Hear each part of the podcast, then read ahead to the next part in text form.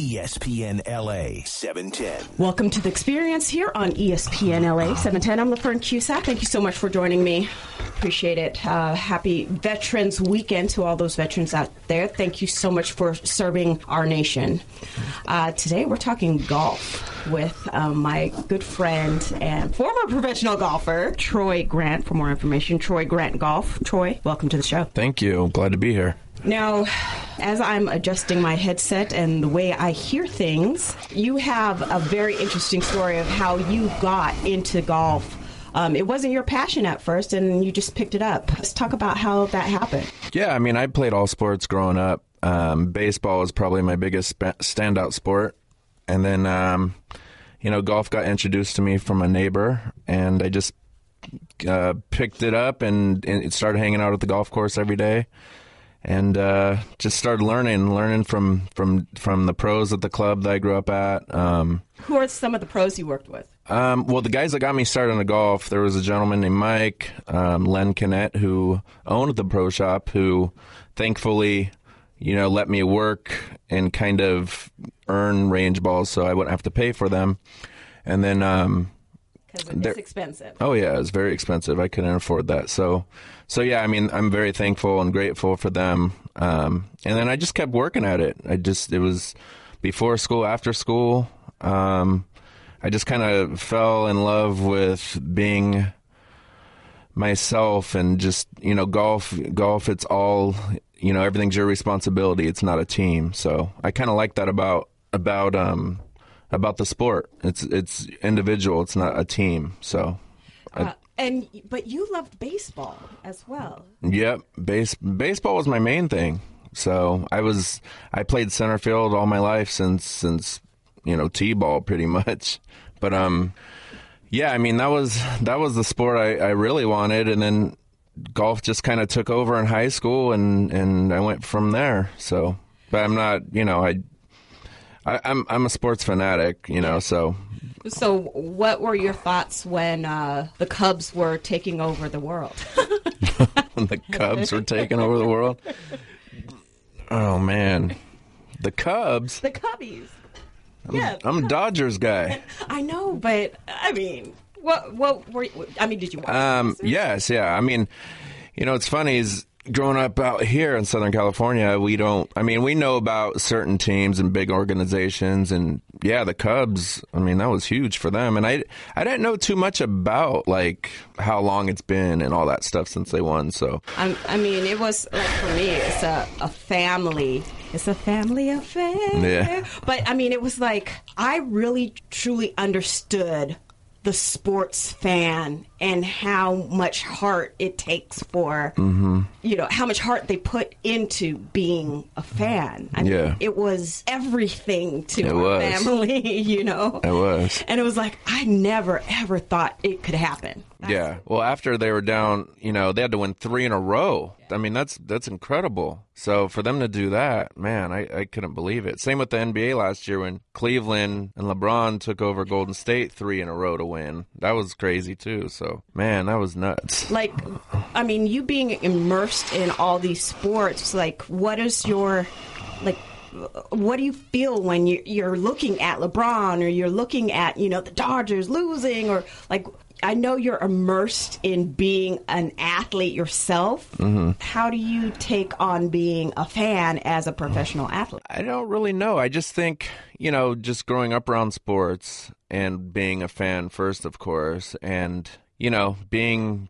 I've just always been into sports. I've oh, you know, I used to live in front of the TV watching, you know, ESPN since, you know, 1985. And um I don't know, I have my I have of course my diehard teams, which is pretty much all of LA besides the Raiders that who are up in Oakland, soon Las Vegas, hopefully. Um but yeah, I'm hardcore Dodgers, Lakers, um, Kings, of course, and um, yeah. The thing I think that's tough now, though, is you know now that I teach golf, I teach a lot of different athletes on different teams and and coaches. So now I'm getting torn into these other organizations Right. being a fan because my friends are there. right So that's what's kind of funny. So, how does it feel from playing golf to teaching golf? I I really enjoy it because it's it's it's it's simple. Just it's easy to just transfer things over to students um, as a player versus you know I I've I've I learned different techniques and ways to to transfer um, things into into my students um, certain techniques. Um, i don't do a one swing one position fits all. Um, that's for some people um, not for me. I really enjoy i really enjoy the feedback to be honest i like getting late night texts saying how good my students played that day or or they had a hole in one or you know my junior golfers who played well in a tournament or um, uh, stuff like that. I mean, that's that's to be honest with you, that's the most rewarding because I've I've played golf. I've had it since you know nine years old. Uh, now being an old guy, um, it, it's cool just you know passing along my gift of what I've learned and um, going from there and just just making it making everyone play good golf that comes and, and sees me. So how do you take let's say how how would you take me that I just can't get not bending my arm when swinging. How do you take that person and and cut that out to where they're able to hit just hit the ball, yeah, just make yeah, contact yeah. with the ball.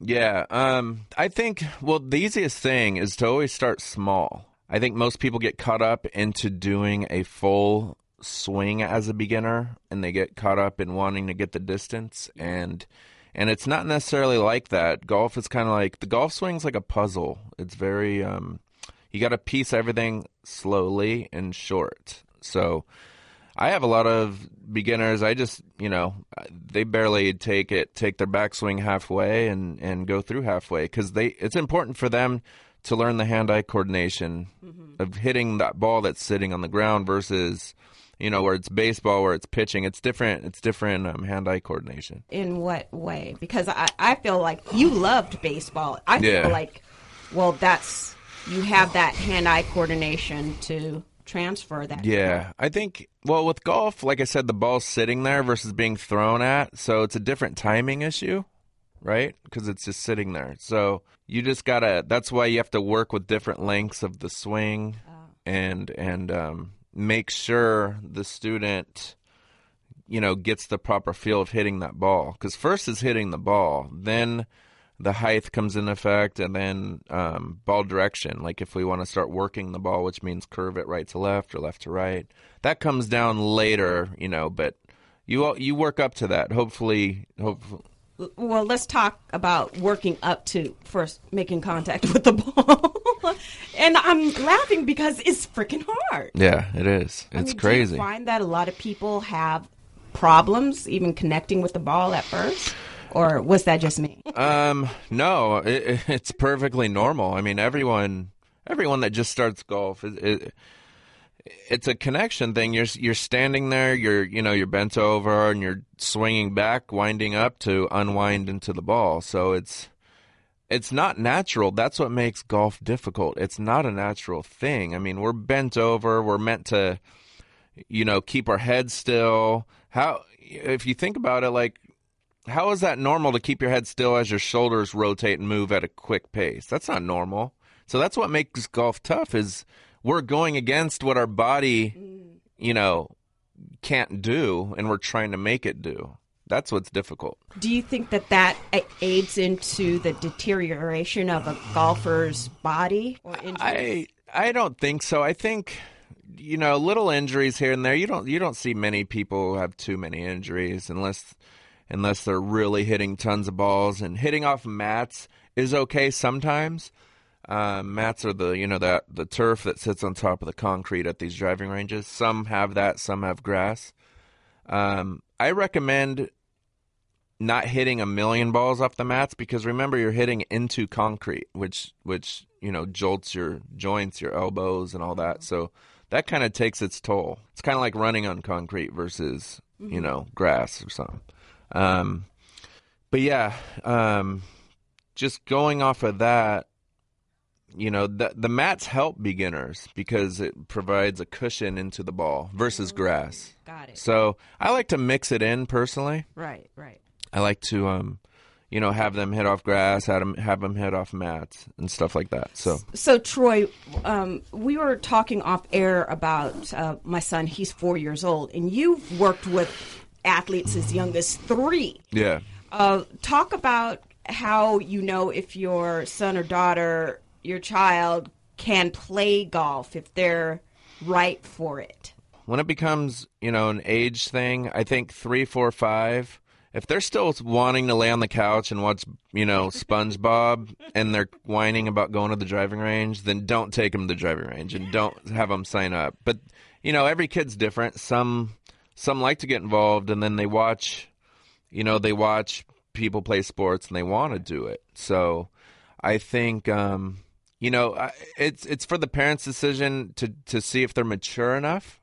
You know, if they're three and mature and can listen and and um, can pay attention, they can they can totally play. Yeah. So Well, you were saying that if my son, uh, because he loves to swing and yeah, all that, then he's ready for golf. yeah, yeah, definitely. How would you take him on? Like, First of all, I like to make it fun for kids. Mm-hmm. Um, I do a lot of of games mm-hmm. and drills kind of mixed in because kids can get very very bored when they're younger because they're kind of understanding why they're there, but they don't really know why they're there.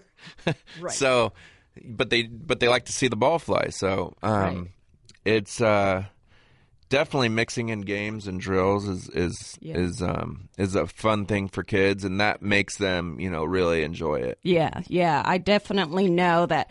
I mean, I think it would be really fun just to see him just go out to the golf course and, you know, if he takes to it, then that's great. you Yeah. know? All it takes really is that one hit where that ball goes flying. The kids kids just fall in love. Yeah. It's like yeah, it, it and, and and same thing with grown-ups. I mean, I used to have you know friends that you know they made fun of golf and golf was this and golf was that, but now they all play golf.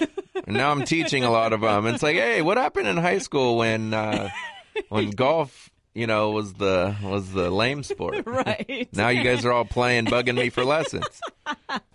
right. So it's pretty funny. Yeah. So I, I know you take on a lot of teams, like company teams and stuff. How how does that fit into your training program? Is it all at once, or is it a one-on-one type of thing to start, you know, training people in golf? Like, um, Like- you're like you said that you are going to be working that you work with corporate teams. Oh yeah, corporate events. Yeah. So you come in and is it an individual where you start off? How do you start No, off no, norm- training?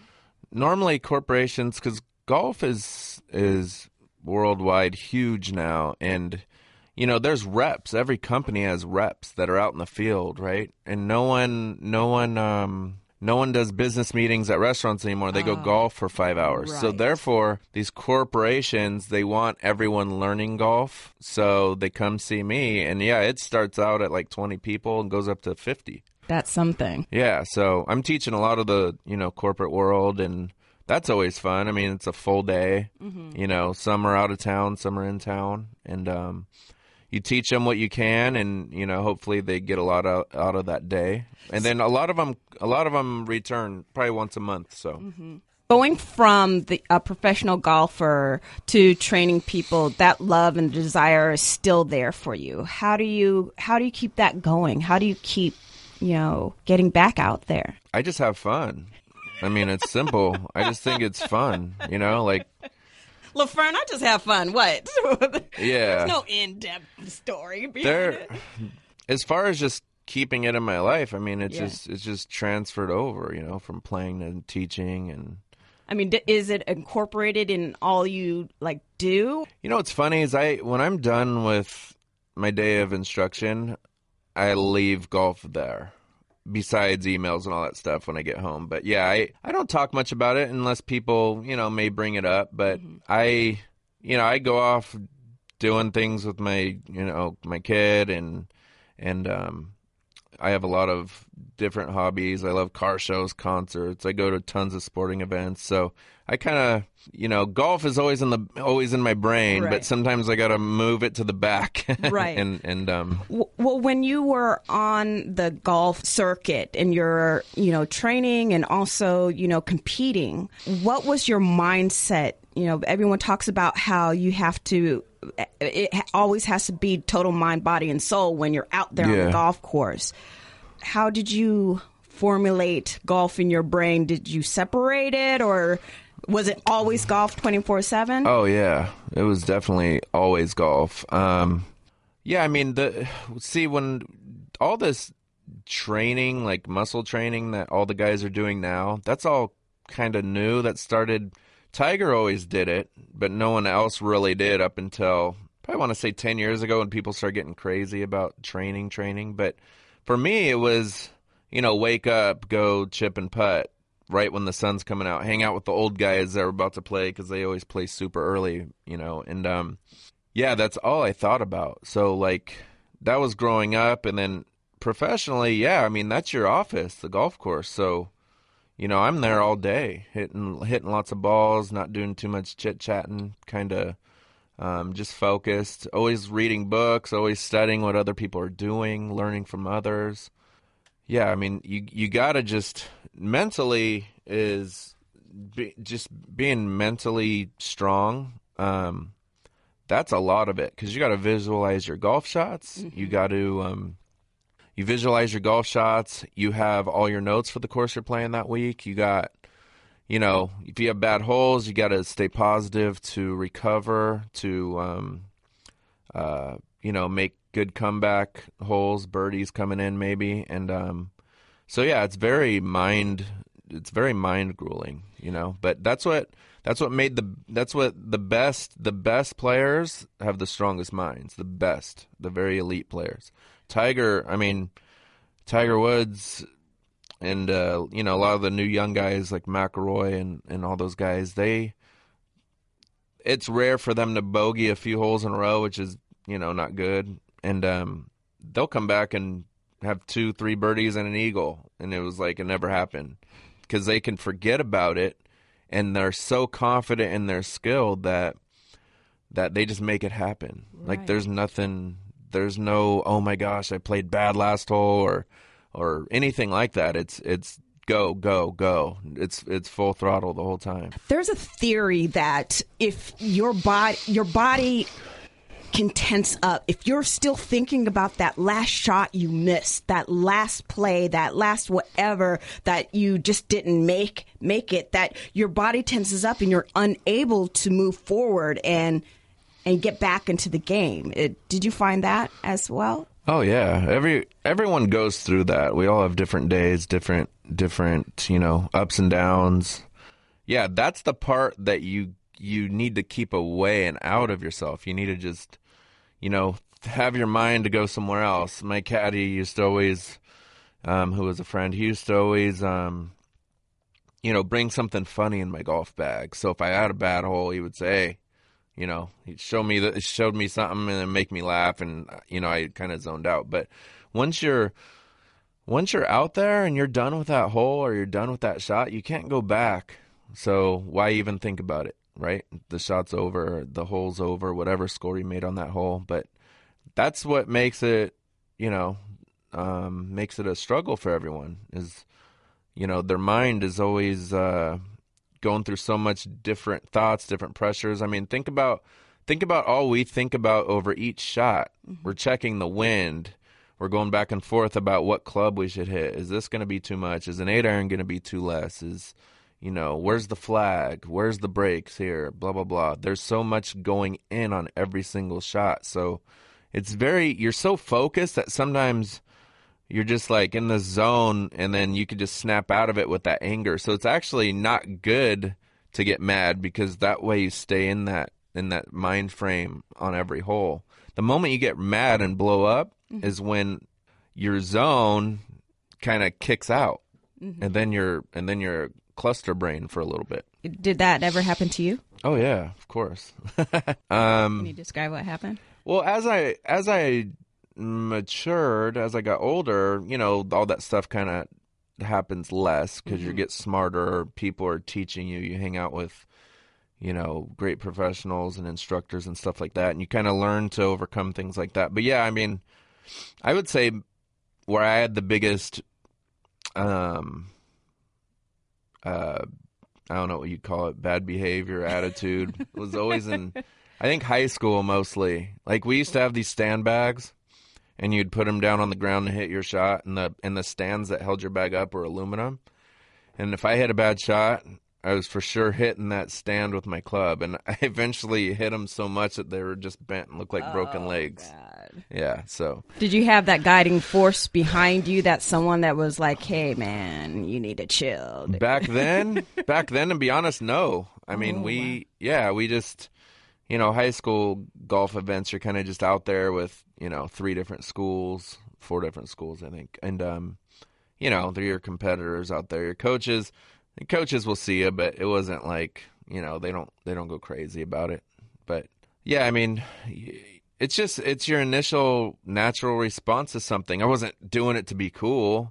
It was just like I was so mad because I was, I'm so competitive. So that's what, um, you know, just drove me. Okay, I got to hit something. You know. right, right. So that's what I would do. A lot of kids do did that and probably still do. Um, you talked about your caddy. How did you go about choosing him to be your, you know, guru, your number one, your ace in the hole?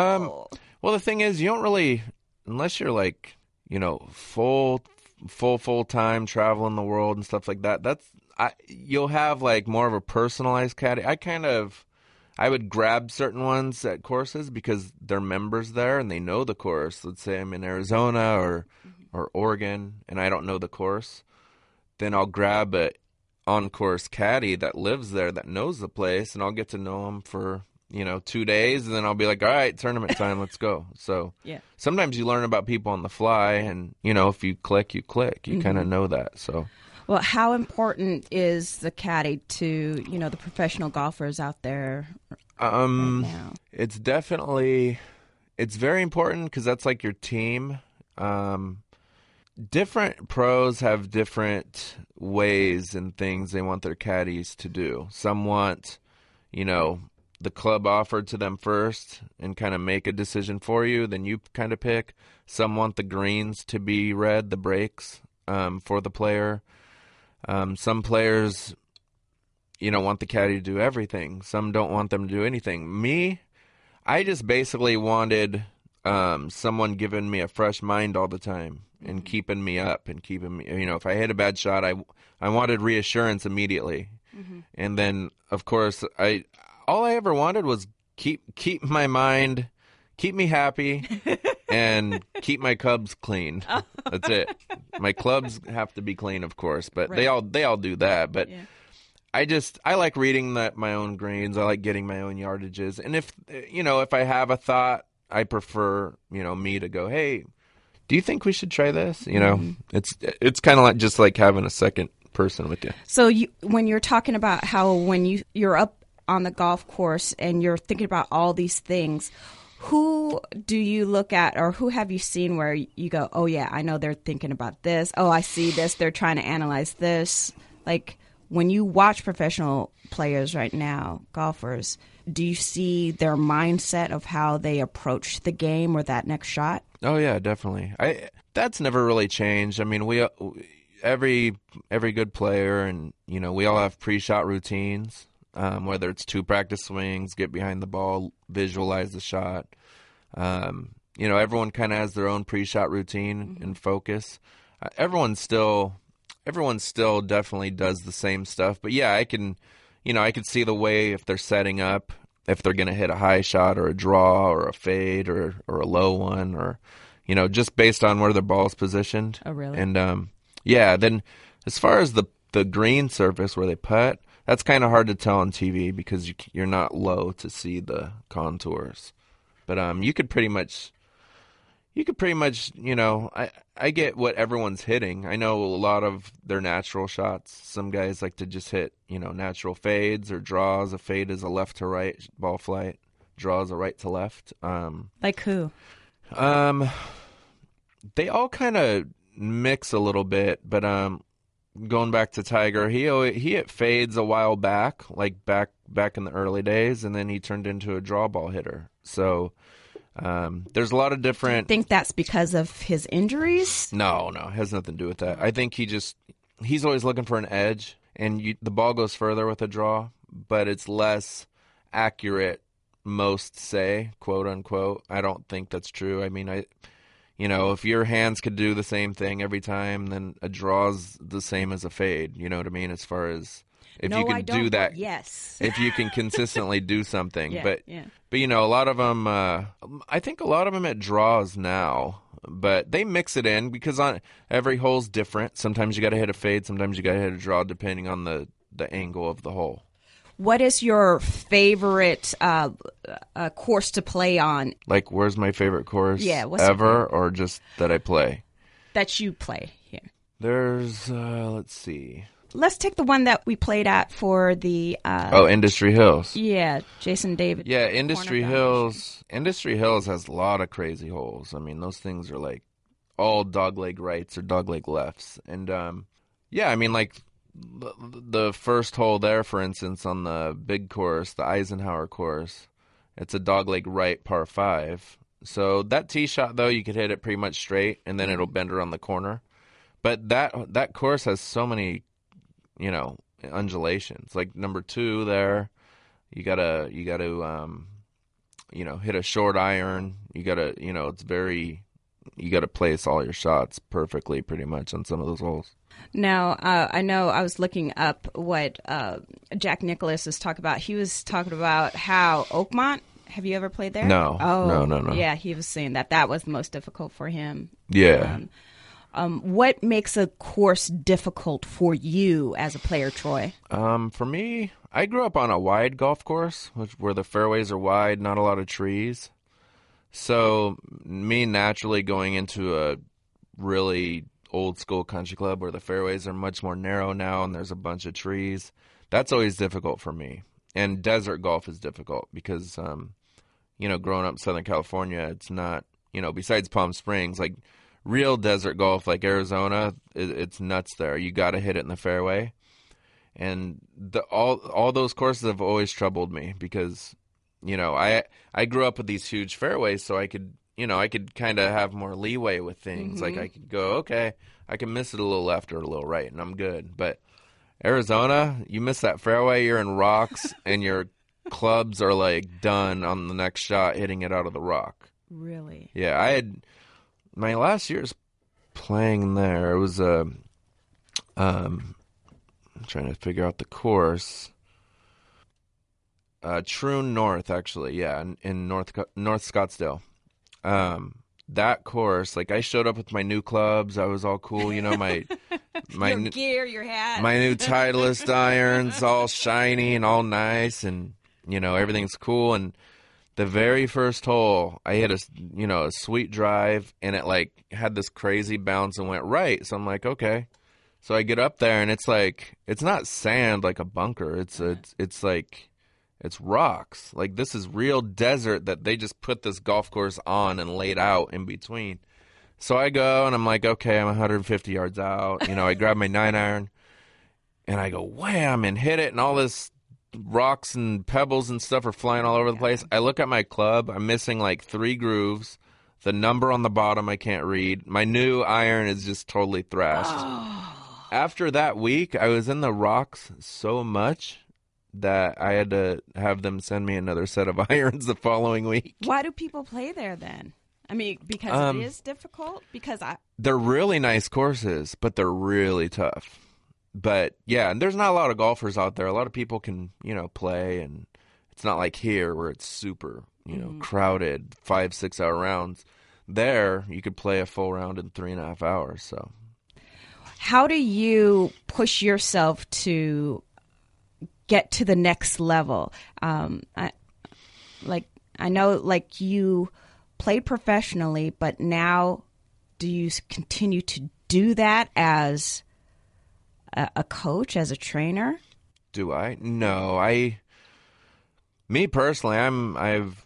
You know, I. I. I stopped playing in 2013, and I kind of just left that there and and strictly moved to this profession. So Well, how do you do that? How do you get your um, the people that you train to the next level? Oh, um, just proper training how I was taught, and and um, you know, some some are doing it as a hobby, and some really want to get good. So you have a mixture of students.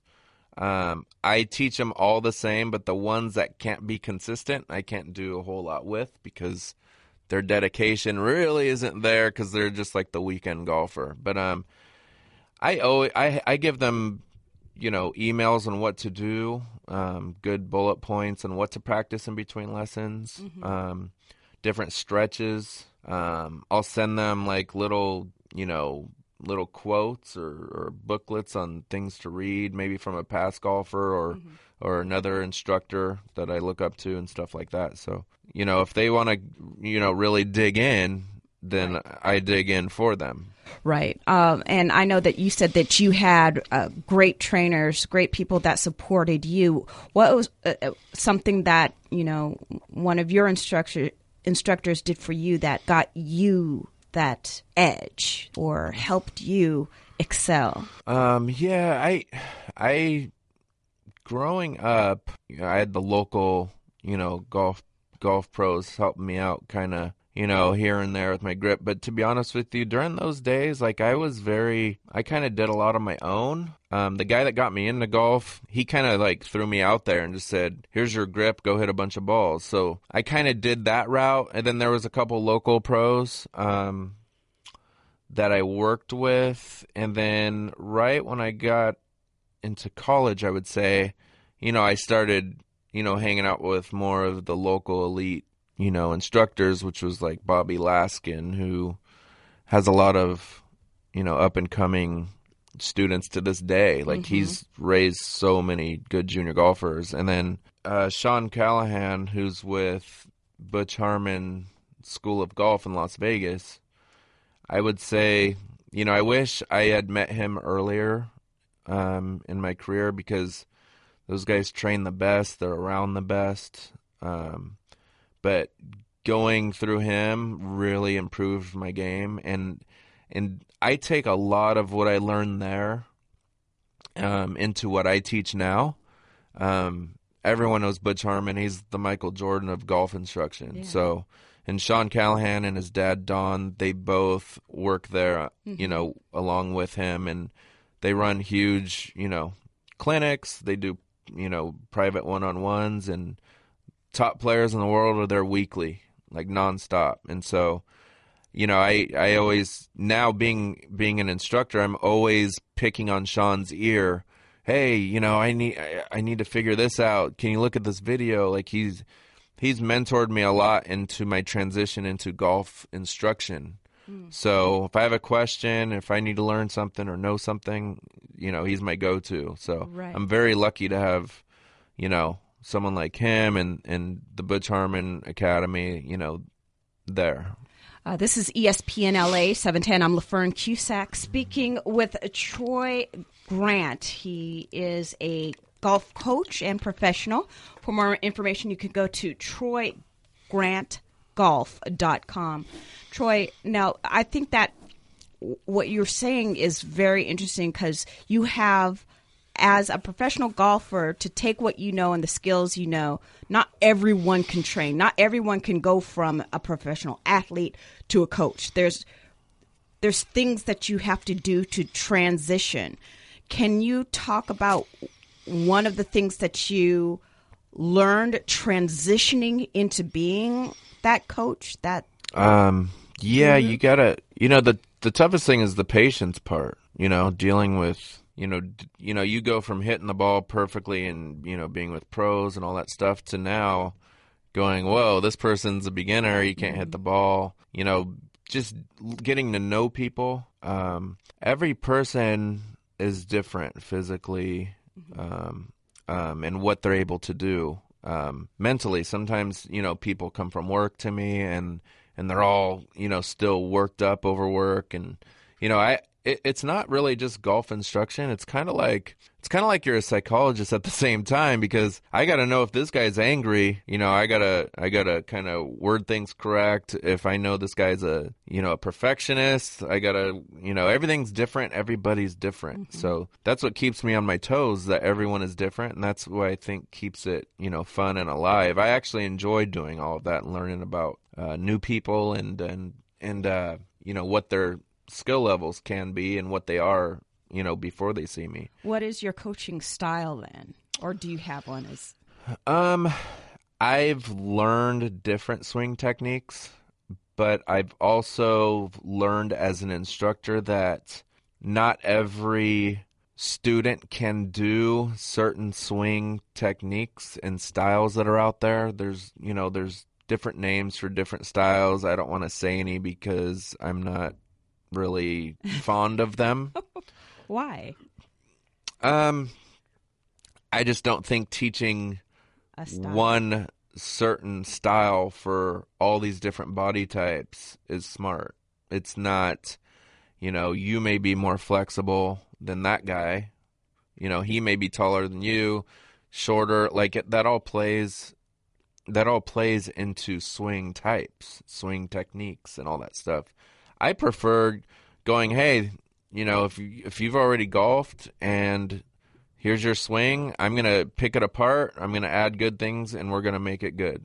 That's what I do. Versus, oh, you know, I read this book and I think you should swing like this today. Like, I don't go about that. I I I do things naturally. So I if I see something simple, there's times where I'm where I feel like I've done my job in 10 minutes, the first 10 minutes. Oh, wow. Yeah, where, you know, it could have been something simple as the the my student's not releasing his hands or or his hips aren't turning or, you know, simple things like that. Mm-hmm. And that's all it was.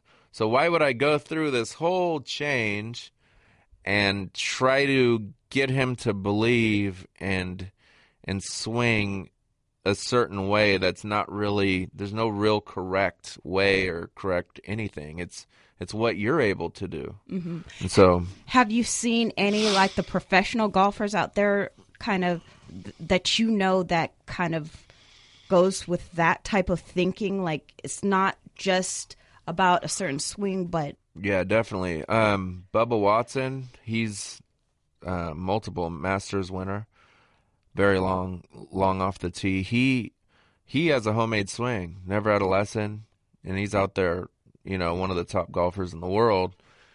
And he he doesn't like to get involved in technical stuff. Where's this? Where's that? You know, a lot of people get into that as far as because they think there's something there that can better them, so then they'll try it. Sometimes it works. Sometimes you go backwards, and guess what? You start missing cuts. You start losing money and that's what happened with Tiger. I, I, his last coach was someone that that had a one swing method. He kind of modernized a certain swing and had Tiger do it. Tiger's six one and can't be swinging the way he did, mm. and he's flat footed. He's he he was too flat footed. Tiger likes to swing with power, a lot of quick hip action, a lot of quick everything. So he slowed down, swung flatter. You know, he couldn't time anything. Balls started going right and left, right and left. He's he um. But can't you feel that as an an athlete? Can't you feel that when you're like, oh my? Definitely, and I think, you know, when you're at that level and under under the watchful eye of everyone in the world like he is, I don't think he didn't want to look like like bad by just going, okay, next coach, next coach. I think he just tried to work with it. It takes time to build a swing, though. So first you got to believe in it, which he did, and then you know he he he wasn't that person he was under Butch Harmon or Hank Haney. Um, so, but you know now now I I've seen his swings lately, and he looks like he's going back to his old self. So that's a good sign. So um, if he's doing that, that's what fits him. Mm-hmm he can't be swinging. Flat means you're swinging around your body, meaning like not above your shoulders so much. Mm-hmm. You're just swinging kind of around the back of your shoulders. And when you're six one doing that, it's very hard. There's a couple of pros that can do that. Matt Kuchar is one of them that swings pretty flat. but mostly it doesn't work. And Tiger just, you know, he couldn't get everything going, and then you had the injury and all that jazz. So, Yeah. but he's looking good as far as the videos I've seen on on, you know, Instagram and all that stuff. So hopefully, December when he comes back and plays in his event, he'll look good because you know I'm a huge huge Tiger Woods fan. Yeah. So Yeah. Um, you talk about video. You use video in your process as well. Tell us, tell us about that and why that's so important for you as a, a coach. videos are I I to be honest with you, I don't I video a little bit just to give them the the visual of what we're working on and mm-hmm. trying to do. And then I kind of take it away from there. Reason being is when you get too technical trying to, you know, do certain things on video, they always want to look. Oh, can I look at that swing? Can I look at that swing? Like they just always they get caught up in the looks mm-hmm. versus the feel. Feel is what makes the results, right? So so looking at pictures and going, "Okay, is my hand here? Okay, that looks great, but you're hitting it bad." That doesn't do nothing. so I I kind of I'm more of, you know, that goes back to my way of teaching mm-hmm. someone may not be able to feel that specific method that someone else is tied into doing with every student. With me, they're working with their own feel and I'm adding pluses to everything, right? Mm-hmm. I'm I'm taking away the the bad things and putting in the good things. So Can you describe an experience or, or that situation where you may have seen a talented young golfer, but they may have had some things that you could, you know, add to it? Yeah, a lot of a lot of the young kids, and or high, I should say college, high school, they all swing really hard. So a lot of times, if you just tell them to, you know, throttle it back a little bit, that does wonders for those kids. Like, because when you swing fast, you know, you gotta understand something. You only have like a second to explode from the top to the to the ball.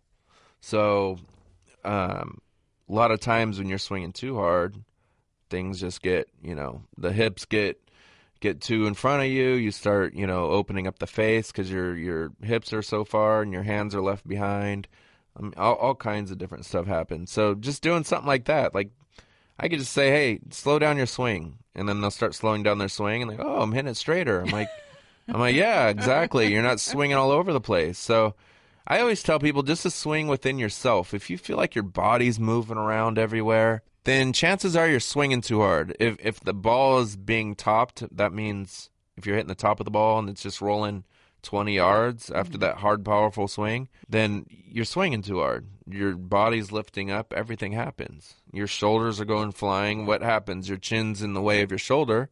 So what's going to happen when your shoulder hits your chin? It's going to take it up, right? Everything's going to fly. Whiplash. Yeah. Uh, yeah. So everything, every it's just a chain reaction. That's why I just tell people start slow and smooth, and gradually gain gain the the the speed through the ball. So, what do you do with athletes uh, that are experienced and then want you to come in and maybe break them of habits that they've already formed? Yeah, there's working working with you know professionals and and really good amateur golfers. It's not. It's very simple because they have almost everything correct. The simple part is getting it, getting them the the information.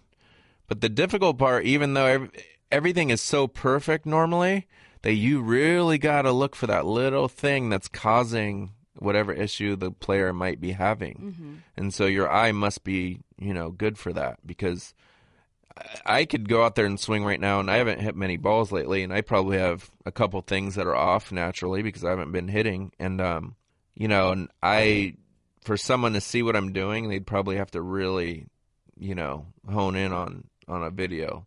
You got to do a lot of videos with good golfers because you got to really, you know, rewind, kind of go through different things. But So, does that affect them, though?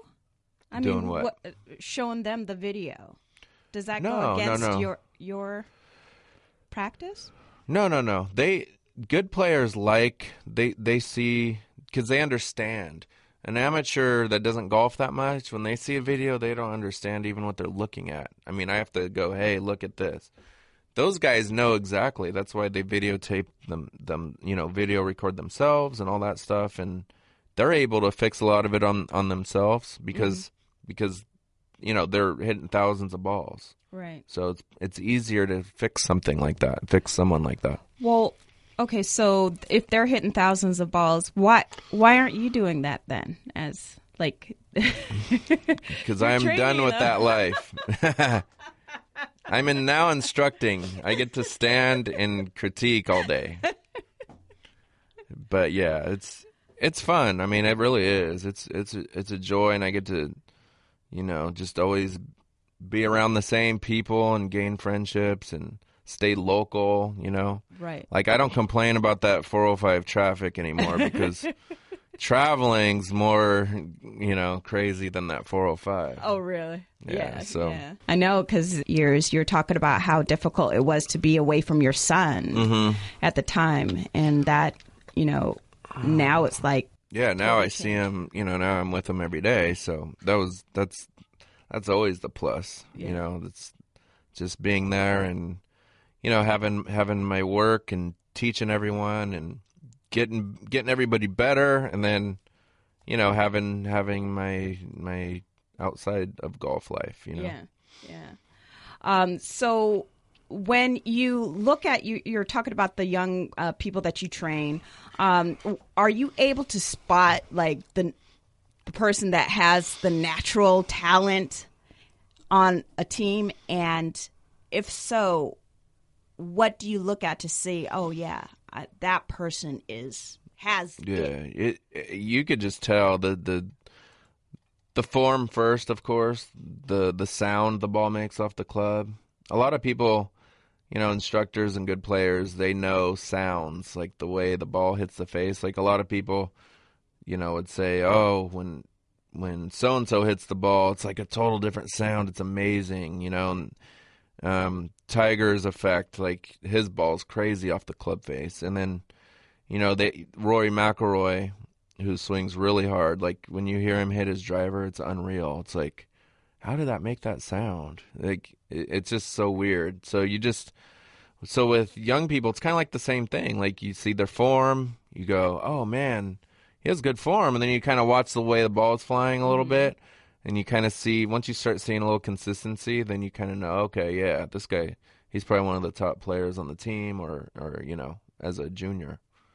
So you're gonna let's say you're taking me out for my my first golf lesson, Troy. Well, you tried you tried to teach me once, but it didn't work out. That wasn't really a lesson though. That was You gave up like five minutes, and you're like, ah, yeah. did it last that long? no. Oh, my, it was so funny because the, my team they were like, okay. You'll go last, LaFern. Just, just hold Oh, up. I said, I'll just, I'll just sit here. That's all right. it's difficult. It's really difficult. Yep, it is. But once you maneuver it, once you get the skills, Mm-hmm. then you start enjoying the game because Yep. it's you. It's you in the golf course, right? Yep, just you and the course. There's no. I always tell people that try to have the perfect cosmetic swing. You know, like there's no pictures on that scorecard to show your beautiful swing. Like there's there's. I always I always say like there's more ugly swings on the PGA Tour that have won more tournaments than the pretty swings, mm. right? Mm-hmm. So it's what works for you. That's the bottom line. That's what I do. So mm-hmm. What has surprised you over these years about golf? I, I, I know people have be, become more and more involved with golf. I know your friends Yeah. they were making fun of you when you were playing golf back in high school, but now they want to you know play now. yeah, What has changed the most for you with golf and how people view golf? Um, definitely equipment. Everything equipment nowadays is nuts. Like you have all these different adjustments. Um, there's no like you could screw in your own shafts into the heads now. There's so much different things nowadays from golf back then because like you'd break your break your driver head off your shaft and you'd have to wait three days to to get it glued and all that stuff. And you're like oh man now now you put your own club together. It's weird. It's like the balls are going further. Golf's so different like now. But it, it helps a lot of players as well because people are hitting it further now. So people that I teach, like the amateur golfers, it helps them. It helps them play better golf. So I think a lot of amateurs nowadays they're hitting it better and playing better because of the of the of the new equipment and the new technology and and all these different brands. Mm-hmm. Yeah. And you you've chosen Titleist as your brand. That's what you love to work with. Yes, definitely. Their Titleist is like it's it's the professional, it's the golf brand. Um, I've I've played all different companies. I'm a fan of everyone. Um, as far as Titleist for me, just what what they make and, and their professionalism and their um, and what they do, you know, is is is pretty is pretty um, good for everyone. Like the balls that are made, clubs, everything's top notch. But you know, I, I think every all these brands now they're all they're all up there. You know, there's not one that's that's um I mean there's a couple that have fallen off this past year, but everyone the top brands, they're all pretty much up there on the same level. Titleist for me has just always been the ba- the brand of the professional, and so that's that's why um, you know I've always I, I'm grateful to be a part of Titleist. So And when I I come to you and say, "Hey, hey Troy, what's up? Take me out on the course." What would you tell me about that process? What would I do and how would you make me an elite golfer? I wouldn't take you out on the course right away. we would hit lots of balls first, definitely, and and work on different techniques before we went out on the course. But I mean, eh, for the beginner or the person that doesn't play that much, you could start flirting with the course after a couple months, you know, and that's why there's different courses too. You got par three courses, which are really short. The holes are anywhere from 70 to 100 and, you know, 200 yards. And so those are good learning courses to build up. Goes back to what I said in the beginning, you know, everything is work from work small to big, right? Don't don't just jump to big. That's why when you go to these courses, these big courses, you'll see you'll see um, golfers, and you're like, what are they doing out here? And that's why there's a lot of rounds that are taking forever for everybody's because you get these people out there that shouldn't belong on that type of course. You know, they should be at the smaller course, but they're showed up at the big boy course, and now they're holding everybody up. So, I mean, it, You're out there judging them. They're like, "Get off the course." yeah, yeah, yeah. I mean, it it's it, it's you know it's always gonna happen, but but um yeah, it's not the correct thing to do because Yeah. it's not even helping them. It's it's killing their confidence because these holes are really far and they can't even hit it that far. Yes. So why not stick to a shorter course? Yes. For the younger participants, how should like parents look to a coach like yourself? Like, what should we look for in a golf coach if we want to get our kids involved? Um, look for look for someone that can make it fun. I mean, I always preach fun because that was always preached to me. Like it just makes a difference. Um, I think a stern coach when they're young, it could be a little intimidating for for kids. So someone that makes it fun. I mean, there's I know lots of instructors that just teach kids and they have all these cool toys out there like these little you know uh, swinging drills the styrofoam things and you know they make it fun and kids like that because you're mixing in different things with what they're doing. Right, right. um so yeah I, I it doesn't need to be a serious thing when they're kids you Yeah. know? Like you gotta you gotta you teach them and then you let them kind of roll a little bit on their own. You give them a little independence and then you bring them back to the instruction part. You know you kind of you let them test the waters a little bit and then you kind of you know guide them. Of course they learn etiquette um first because etiquette's a huge thing for kids to learn because you know walking in the line of someone else isn't good because they're going to get mad because you walked on their line and you know when they putt. And uh, you don't want them talking while people hit. You don't want them walking behind somebody while they hit. Yeah. it's very um it's very uh you know you got to respect golf is is a professional game you you learn how to respect people and do what's right there's no it's not like baseball or or basketball where you're booing and doing this and doing that to your competitors you're you're you know you're your own person and you're being professional about the situation. Have you noticed that the crowds have changed over the years? Mm. Big time. Alcohol helps that. Oh.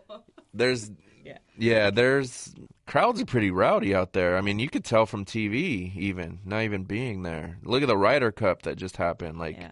you know, it's good and bad. It, it kind of brings a lot of hype to the game, which is cool. The the tournament, the Waste Management Open in in Scottsdale, Arizona. That's like the craziest PGA Tour event. Like you have all the college people there, and it like the 16th hole's a party. People are drinking, throwing bottles out on the course, and just they're nuts there. Really? Yeah. Well, but but what's funny is that no one minds it during that week. It's oh, like Oh, really? it's like the party golf week. You know, it's it's kind of crazy. But don't people want to win? Yeah, I it, it's like that only out in the, on that specific hole. Oh, okay. It's a par 3 and there's there's grandstands. They bring in these special stands.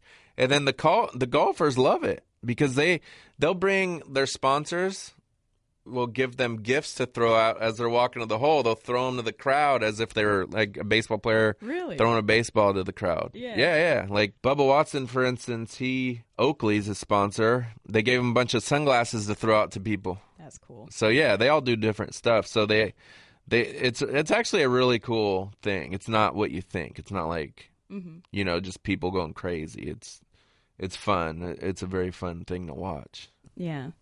Um, and have you experienced something that on the golf course that you're like, oh my god, I can't believe that person did that promotional thing, or Um, holy no, not really. no. Nah, nothing. Nothing's that you know. Nothing was that really bizarre. but Okay, so what about the golfers that have been on the course years and years and years? What would you say for them to look out for when selecting someone to take them to the next level? look at someone that's going to, you know, if, if someone's played a long time, they obviously have the feel of what they need to do. Definitely work on more of the mind, you know, and doing that, it's visualizing your shots. Um, that's very important. A lot of people don't know anything about that. Visualizing your golf shot is, you know, in your pre shot routine, you get back behind the ball and you look at the ball and the flag, you know, out where it is and you visualize the way you want your ball to fly. Like if you want to hit it high and have it curve a certain way, you visualize that before you hit it because you're what you're doing is you're choreographing what you want to happen. So when um so I I really work on that with a lot of the students and they're like, "Man, I've never known that or I didn't realize it was that important. I thought you were just looking in the sky." I'm like Yeah. I'm like those pros do that for a reason. Eh, They're not just doing that to, Right. you know, look like they're doing something. So So, what do you see for golf coming up this next year? it's going to be exciting. It very because all the new equipment comes out, so different technology, more you know, different stuff, and Tiger Woods is going to be back, so that's going to be cool. And then all the young guys, you know, it, it's just getting better and better. It seems every year. I think it's it died down for a few years, but now these young guys are you know really making it exciting again. So I think next year is actually going to be a really good year for golf, especially you know just seeing what Tiger's going to do, what he's going to play in, and stuff like that. I think that's really exciting. Yeah. That's had everyone on their toes. Yeah. yes. People are were so sad. They're like, oh no, no more Tiger. Oh, Yep. but I mean, we we have people still hold it up. Oh yeah, It's yeah. Like All those young guys now. Adam, well, Adam Scott's my age, but um, you know the speed, Jordan Spieth, McIlroy, Jason Day, Dustin Johnson. You know those guys are they're they're monsters out there. They do so well, and you know they have a lot of fans. Rickie Fowler has a bunch of fans. He's like he's like the rock star out there. You know, like the young pretty boy. So yeah, you get there's so many you know people holding it up. It's Yeah. it, it's not hurting at all. And then you got like Phil Mickelson, who's you know forty. was he like forty four now? Maybe he's out there still beating the young guys. but he's you know he's like the cool ultimate guy. Like he's everyone's guy. yeah, Yeah, he's he's great. I love seeing him do well. yeah. And uh, you get to go see most of these people play. How do you know which one you're going to choose to go to and and participate on the as the observer, as the ultimate fan? I, I look at who's playing in the event first, but I don't go. You know, the West Coast stuff I'll I'll go to, and you know I'm friends with some of the players, so I'll be out there. But everyone knows, you know, who to watch and and who brings excitement, and you'll you'll notice when you get there, even if you weren't a golfer, you'd be like, "Wow, why is there so many people over there at that hole?" you know, it's one of the top players in the world over there. Really? Yeah, so it, it it's definitely harder to watch those types of people. That's why I always recommend people going on Thursday, which is the first day of the tournament that starts, because people are working. They're kind of waiting for the weekend to go watch the tournament. That day, you could pretty much get close to a lot of people at any event. So that's always smart to do. Show up on Thursday or the practice rounds um, All right. Tuesday and Wednesday. Yeah. Like LA, like out here in LA, we have. Um, I'm not sure what it's called down in San Diego. I think it's maybe State Farm Insurance still for the San Diego Open at Torrey Pines. Um, that's a great tournament to go to. It's not far from LA. And then you got the the um, Northern Trust Open here in LA at Riviera Country Club, which is probably my favorite course ever in the in the world because people probably go, "Oh my God, what about Augusta? What about that? There's so many better courses." Riviera is like it's just special to me because those were my first tournaments I used to watch pros at. Oh. Um, the history at that course, like Ben Hogan, everyone winning there, and it's local. It's just a beautiful place, beautiful course. So that's a great tournament to go watch. All those, both those um, two Southern California events, I believe, are in February. So those are really good events to go watch. Okay, well, I'll check it out. Thank Yeah. you so much. Uh, Mr. Troy Grant from TroyGrantGolf.com. Always appreciate your expertise, Troy. Thanks for joining me. Yeah, thank you. I'm LaFern Cusack here for ESPN LA. For more details on this show or more podcasts, log on to ESPNLA.com. Go to the Experience Show page or check me out on Twitter at LaFern Cusack. Thanks again. And again, happy Veterans Weekend to all those veterans that served our country. ESPN LA 710.